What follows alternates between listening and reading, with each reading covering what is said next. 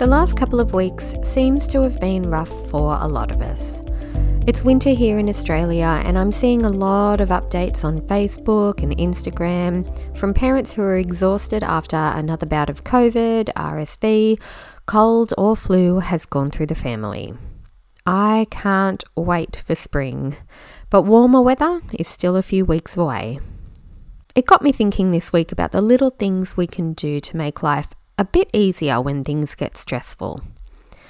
These don't have to be big things, and none of them are world changing, but they make a difference to how you feel during and at the end of your day.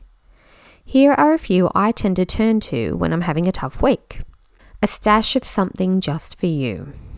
A little box of your favourite snacks, a few magazines, a tube of luxury hand cream, or a carefully curated Netflix watch list something put aside specifically for your enjoyment and no one else because you are important too. 30 minutes of uninterrupted you time.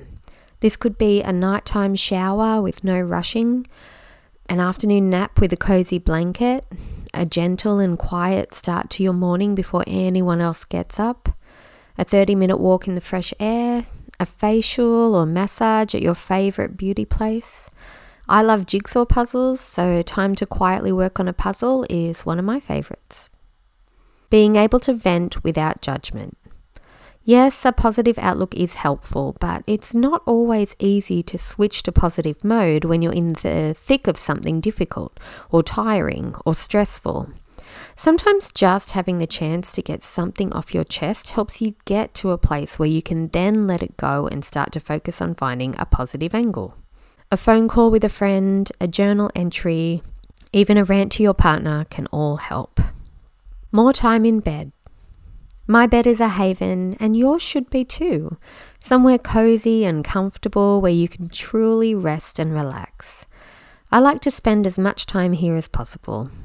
A sleep in, an early night, an afternoon nap, breakfast in bed, dinner in bed, reading time alone or with the kids in bed, don't worry, I don't do them all on the same day, but I won't judge you if you do. A night off cooking. Not needing to cook makes a huge difference in the flow of your evening and how relaxed you feel. If you get the opportunity to ditch cooking every now and again, take it. Go out for a nice dinner, get a takeaway, heat up a ready made meal or something that you've batched and frozen earlier, or assemble something simple like a salad wrap with ham.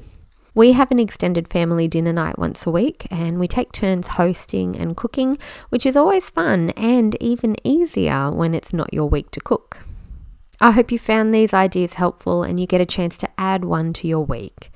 If you're ready for next steps in making life easier as a parent, you might like to check out my popular House and Family Binder. It's a simple set of prints to help you reduce the mental load and streamline the running of your household. And I'm also adding digital versions of each print too to make it even easier to use. You can check it out in the show notes link anytime. And I'll see you in the next episode.